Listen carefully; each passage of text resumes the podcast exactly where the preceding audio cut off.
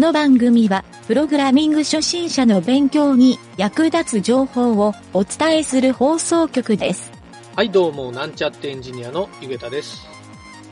プログラミングを学習したいと考えている人って、世の中にどれくらいいるんでしょうか？プログラムが問題なくできると考えている人よりは多いと思いますけどね。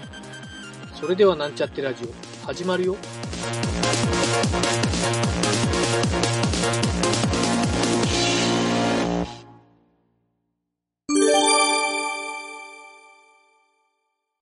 はい、それでは PHP の学習のコーナーですね。今回は関数を覚えたので、クラスという概念をレクチャーしたいなと思います。前回まで関数についていろいろと学習してきましたけど、関数を使い始めることで、プログラミングのできる幅がですね、非常に広くなります。PHP で関数を使うまあ、もう一つのメリットというのはですね、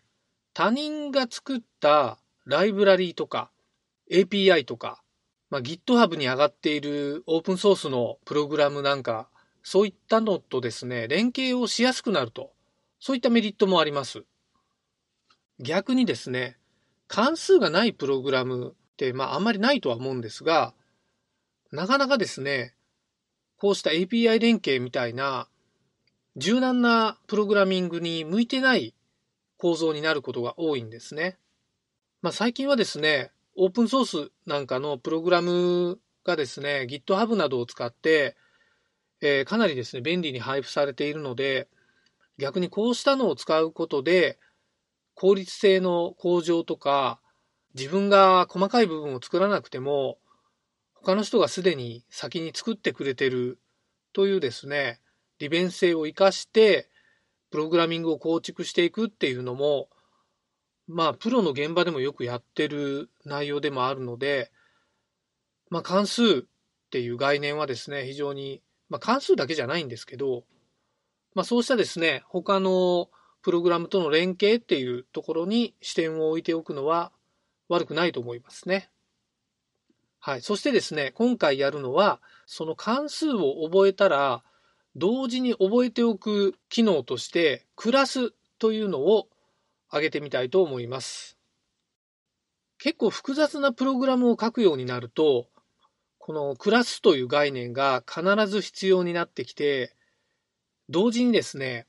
オブジェクト思考プログラムという概念がですね、まあ、よく耳にするようになると思うんですが、そういった概念に意識を向けるというのもですね、プログラムのスキルアップの、まあ、一つの流れなんじゃないかなというふうに思っているので、今回はこのオブジェクト思考プログラムを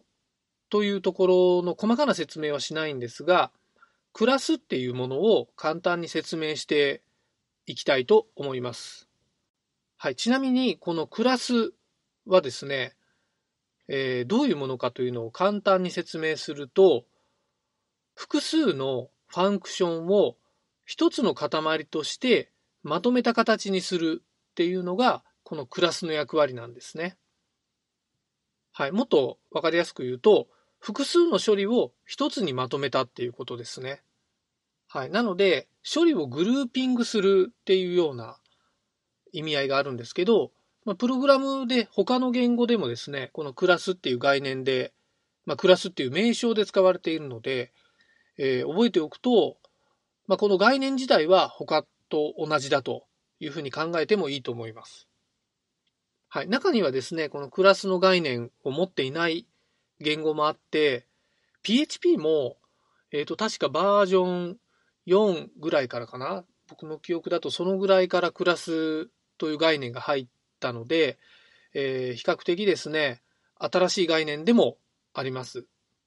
はい。これはですね、やっぱりそうしたオブジェクト思考プログラミングっていう、この概念にですね、言語が対応するっていう一つの流れだと思うので、まあ、プログラムを書く、こういうプログラマーの方、そうした人もですね、このクラスっていう概念をどんどん覚えていくのがいいかなというふうに考えています。はい。それでですね、実際に、えー、使い方のイメージっていうのをちょっと話してみたいと思うんですが、まずですね、えっ、と、ちょっと概念的には結構複雑なので、リファレンスページなどを読むことはお勧めしたいんですが、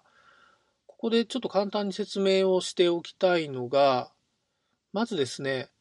一つのシステムを、まあ大きなシステムである必要もないんですけど、まあ何かの一つのシステムをプログラミングするっていう場合を想定してですね、まあそれぞれそのシステムの中でいろいろな処理をファンクションとして、まあ、複数の関数として書き込むと思うんですね。で、その時に、そのシステムの全体、まあ、いくつかある複数の関数を、もうプログラムの中にずらっと並べて一つの階層で管理をするのではなくて、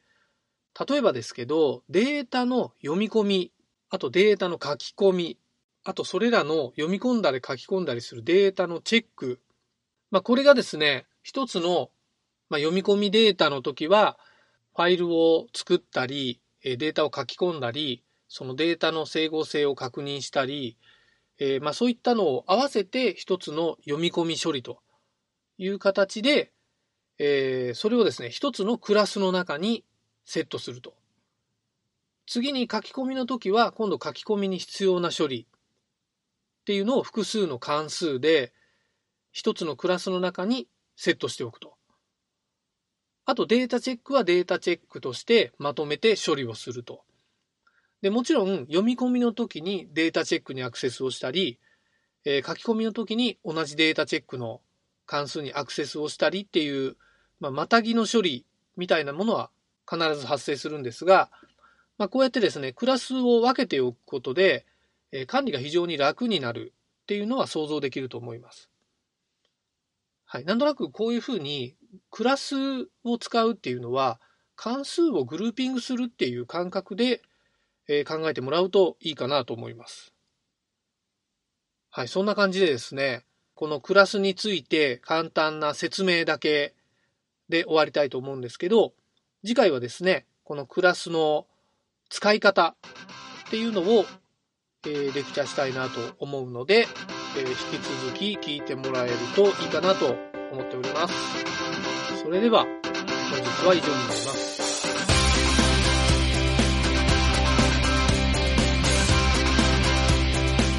番組ホームページは http://myn.t.work スラッシュラジオスラッシュ